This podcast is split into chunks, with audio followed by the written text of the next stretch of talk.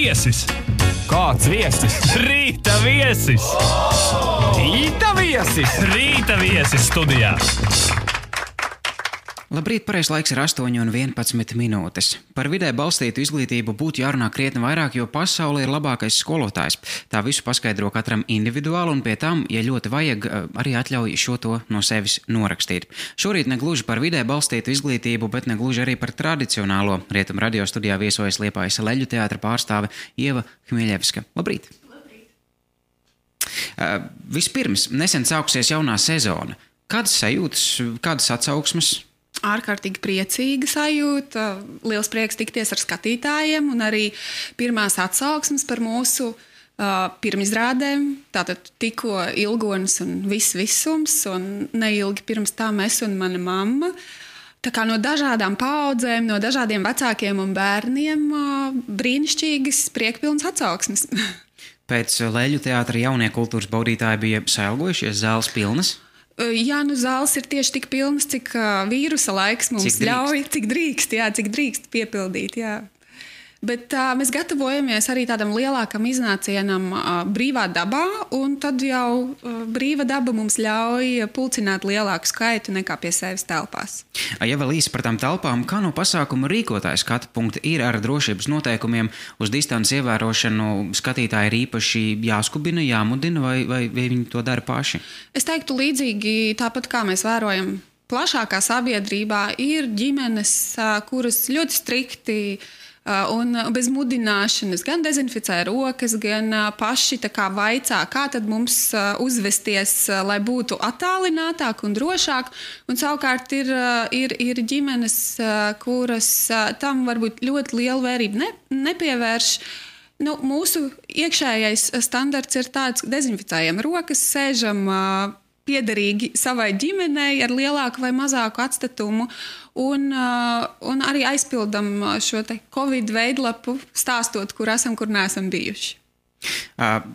Ķeramies klāt tai tēmai, kuru pieteicu ievadā. Leļu teātris šāds formāts bērniem tā ir vairāk izklaide vai tā ir vairāk mācību stunda? Uh, es teiktu, ka kaut kas pa vidu. Tāpēc, ka mēs, protams, kā kultūras organizācija, nepielietojam klasiskās mācību metodes pie mums. Mēs aicinām bērnus iesaistīties, justies brīvi un, un, un izbaudīt augstvērtīgu piedāvājumu. Un vienlaikus šajā, šajā, šajā procesā arī mācīties. Un, protams, mēs izmantojam tādas gan režijas, gan pedagoģijas metodes, lai, lai veiksmīgi kaut ko jaunu pastāstītu un iedot kādas atziņas mūsu skatītājiem. Tas ir tāds kā iekšējais likums, gatavojot izrādes, piedomāt pie tā, kas ir tas, ko, ko izrāde iemāca, kas ir tas, ko neiemāca. Mēs uh, netiecamies būt didaktiski, ja tā uz to skatāmies, bet, protams, katrs režisors, kas strādā ar bērnu un uh, jauniešu auditoriju, protams, izvēlās stāstus un vēlās savam skatītājam kaut ko pavēstīt. Un, protams, arī tiešā vai netiešā veidā aicina padomāt par tām atziņām, kas viņam pašam ir bijusi iestudējot šo darbu, protams. Bet noteikti gadās arī tādas izrādes, kas ir paredzētas tikai un vienīgi kā izklaide. Vai šādā vecuma auditorijā to īsti nevar atļauties? Um, protams, kāds izklaidējošs elements ir visur. Uh, ja mēs uz to tā skatāmies, tad es uh, atkal gribētu savienot izrādi kā spēle. Uh, notikums kā rotaļa, un kā mēs zinām no pedagoģijas, caur rotaļu mēs vislabāk mācāmies. Darot, mēs vislabāk mācāmies. Līdzi domājot, mēs vislabāk mācāmies. Tam pavisam noteikti varu piekrist. Arī es, ja palūkojam uz šī brīža repertuāru, kas ir tas, ko līdzi darot, līdzi domājot, varam mācīties?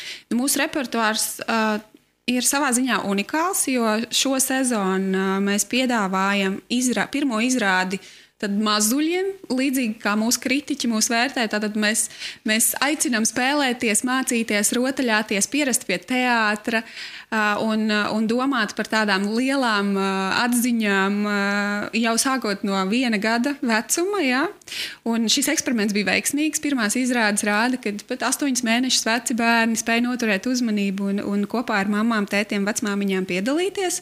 Bet, ja mēs runājam par skolas gada sākumu, tad tad no deviņām, pavisam deviņām tādām aktuālajām izrādēm, trīs no viņām ir domātas tieši sākumskolas vecuma bērniem, nu, es teiktu, līdz sastajai klasei. Un savukārt sešas mēs varētu nosaukt kā izrādes, kas ir pirmsskolas vecuma bērniem. Tātad bērnu dārza apmeklētājiem un, un, un mazajiem, kas nāk kopā ar mamām, tētiem uz, uz izrādēm. Varam precizēt, kuras ir tās trīs, kas ir sākuma skolai? Sākuma skolai es um, nosauktu tādu uci puci meklē mājas. Un uh, izrādas uh, tas vēstījums, ja mēs tā skatāmies, varētu būt ārkārtīgi noderīgs audzināšanas stundās, ētikas stundās, kur mēs mācāmies, kā rīkoties, ja mēs nonākam lielā pūlī, ja mēs nonākam svešā vidē, ja mēs pazaudējamies no vecākiem vai, vai klases biedriem, kā tad rīkoties.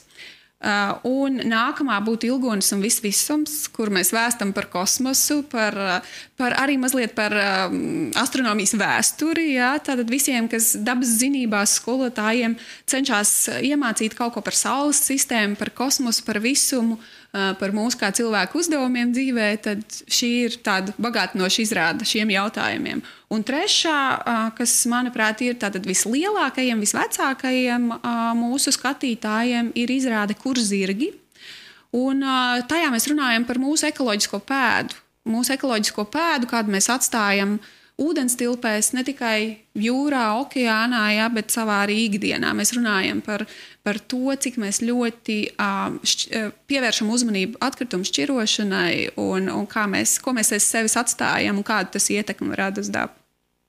Uh, skaidrs, ka uh, Leļu teātris ir vieta, kur gūt, kur gūt mācības uh, bērniem, noderīgas mācības dzīvē, bet kā, kā ir sadarbībā ar, ar, ar skolām? Skolas izmanto to kā mācību iespēju? Jā, protams. Līdz šim mūsu pieredze ir bijusi ļoti veiksmīga ar sākuma skolas skolotājiem, kuri ved gan klases, gan pa klasē, gan kooperējās vairākas klases, nāk pie mums ciemos, gan aicina pie sevis uz skolām, uz bērnu dārziem, uz dažādiem izbraukuma pasākumiem, kas notiek mācību iestādēs un, un arī čakli nāk ekskursijās. Nu, šis pavasaris un arī šis rudenis droši vien ievieš kādas korekcijas, jo daudzas no skolām izvēlās pie sevis ciemot nevien, ciemos nevienu vairs neaicināt drošības apsvērumu dēļ. Bet uh, es varu teikt, tā, ka mūsu telpas ir piemērotas līdz vidēji divu klašu uzņemšanai, un pie mums var nākt droši ciemos, tādā ziņā, ka tiek ievērots drošības protokols. Un, uh, ja, ja nav iespējas uzņemt pie sevis skolā, tad vienmēr ir iespēja atnākt uh, pie mums jebkurā brīvi izvēlētā laikā, ne tikai tajos uh, publiskajos izrāžu laikos, kādi ir redzami mūsu repertuāra kalendārā. Uh, visu var sarunāt. Jā, nu tā līdz šim arī ir bijis, ka brauc, teiksim, ekskursijas. Viņas piesakās jebkurā sev izdevīgā laikā, gan ekskursijā pie mums, gan, gan noskatīties kādu izrādi. Mazliet plašāk par šīm ekskursijām. Tad, ja pareizi saprotu, šo ekskursiju var arī apvienot ar izrādi. Jā, ja vēlās, var apvienot arī ar izrādi. Tāds jā. viens liels notikums var būt veselai klasītei. Jā, pusotras līdz divu stundu garumā. Jā. Bet, ja par šīm ekskursijām piedalīties var klasīte, jā, jābūt veselai grupiņai, vai var piezvanīt mamma, kurai ir viens, divi bērni un pieteikties uz. Nu, šādu variantu, ka mēs piedāvājam publiskās ekskursijas, mēs izmēģinājām vasarā. Un, un, un tā atsaucība bija, bet varbūt ne tik liela, kā mēs gaidījām, jo, protams, silts laiks vairāk vilina uz jūru. Rudens periodā mēs pagaidām neesam plānojuši publiskās ekskursijas. Ekskursijas mēs varam piedāvāt, ja mums ir vismaz desmit bērni grupā. Ja? Tātad, jā, divas ģimenes apvienojoties, noteikti var, var pieteikt ekskursiju pie mums un klašu grupas pats par sevi. Sarunas ievadā kaut ko īsi ieminējāties par kādu pasākumu, kas būs brīvā dabā, vai varam par to mazliet plašāk? Jā, brīvā dabā pavisam drīz, 19. septembrī, pulkstenis 21. vakarā. Tas būs nakts notikums, ja tā varētu teikt. Mēs aicinām visus, kurus interesē astronomija, zvaigznes, kosmos, tādā piedzīvojumā, jo rudens ir īstais zvaigžņu medību un planētu medību laiks. Mēs aicinām zvaigžņu medībās un aicinām arī uz izrādes ilgonis un vis, visums, izrādi brīvā dabā. Tātad, 19. septembrī, 20, sākot no 21. līdz 23. pie dabas mājas Zirgu salā. Tātad izrāde notiks brīvā dabā, zem klājas debesis. Un, protams, jādomā, kā saģērbties silti, lai nenosaltu, jo vakar jau paliek salti. Un pasākuma ievadā Daumans Vidiņš, kas ir lielisks skolotājs, laika ziņu vīrs un, un, un arī astronomijas tāds entuziasts, mūs ievadīs ar savu stāstu tajā, ko mēs rudens debesīs varam redzēt. Pēc tam, pēc tādas pusstundu garas sarunas, mūs gaida tikšanās ar ilgoni, ar diviem brīnišķīgiem suņiem, Kosu un Mosu, kur ir gatavi doties kosmosā. Un, un, un piedzīvo dažādas pārsteigumus savā ceļojumā kopā ar savu, kā lai saka, protežē, kas ir ilgoņa vilka astronoma, tāds prototyps izrādē. Un jau pēc izrādes sadarbībā ar Liepājas Jāņa Raņa sesto skolu un, un astronomijas entuziastiem mums būs iespēja lūkoties teleskopā, debesīs, zvaigznēs virs nakšņotās Liepājas. Tātad 19. septembris, pulksten 21. Viens, jā. Pie zir, Zirgu sala, dabas māja. Dabas māja, tieši tā. Manuprāt, ļoti jauka vieta, kur šādas, šādas idejas realizēt. Domājat, arī nākotnes perspektīvā? Es domāju, ka mūsu sadarbība var attīstīties, jo šajā reizē, ja jūs apmeklēsiet šo pasākumu, tad ir iespēja arī ielūkoties dabas mājā, protams, jā, jo dabas māja ir tikko vērusi durvis pagaidām ir tikai pagaidu ekspozīcija, bet tā arī ir ļoti interesanta. Aicinu visus ne tikai lūkoties debesīs, bet arī apskatīties, kas, kas notiek dabas mājā pašā. Tas, ka tur pagaidām izvietota pagaidu ekspozīcija, nozīmē tikai to, ka tā ir, būs redzama īsu mirkli un drīzumā vairs nebūs aplūkojama. Tā kā pat to aplūkošanu nedrīkst atlikt uz, uz ļoti, ļoti vēlu mirkli, bet atgriežoties pie jums. Um, Par sākuma skolas vecuma izrādēm aprunājāmies, bet mēs eh, tā nepelnīti apbežojam jaunākus bērnus, kā ar pirmsskolas, eh, tām izrādēm, kuras paredzētas pirmsskolas vecuma bērniem, eh, kas, kas pieejams tuvākajā laikā, ko ieteikt. Jā, nu šomēnes uh, pilnīgi noteikti, un šajā nedēļas nogalē pat uh, mēs aicinām uh, sestdienu, 5. Sept, 5. septembrī, uz izrādi Lāčināmiņš, kas tiešām ir pašiem mazākajiem un vēsta par tādām, nu, pat pamat, eh, pamat tēmām, kā, kā būt labam draugam, kā draudzēties, kā, kā dalīties un kā no dalīšanās un draudzēšanās var kļūt bagātāks. Tā simboliskā nozīmē bagātāks. Tas 5. septembrī. Un visu septembri mums ir gan izrādes Es un mana mamma, jā, un, un tās ir pieejamas jaunajiem vecākiem tādos laikos, kad, kad, kad bērni ir mundri modušies, tad pulkstenis 11. viens sēns, pulkstenis 12. otrs sēns. Un, un pirmā, pirmā es un mana mamma, pirmais iznāciens es un manai mammai ir jau 10. septembrī, pēc tam 20. septembrī. Un, un arī, protams, izrāde, kas ir klasika, sarkangalvīte. Ja, tā arī ir mazajiem, un, un tur stāsts ir ļoti skaidrs un vēstījums ļoti skaidrs. Mūsu versijā tā ir rotaļmežā.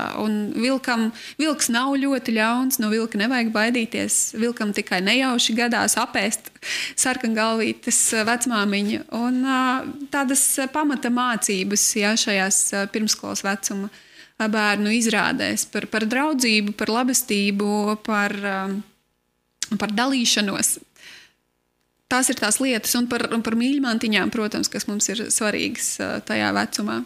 Tas vilks jums tāds vareni noslogots. Leļu teātrī apēd vecmāmiņu, dodas kosmosā. Jā, nu tikai tā sakritība. Jā, viņš iemiesojās dažādi. Atgādināsim klausītājiem, ka plašāku informāciju par izrādēm, to laikiem un repertuāru varēsiet atrast mājaslapā liepājas lēlas.lv. Šorīt studijā no Liepājas Leļu teātra ciemojās Ieva Himieļevska. Liels paldies par sarunu! Uz tikšanos Leļteātrī. Un uz tikšanos eh, Zirgu salā 19. septembrī. Tātad pareizais laiks 8,25. Rīta radiators!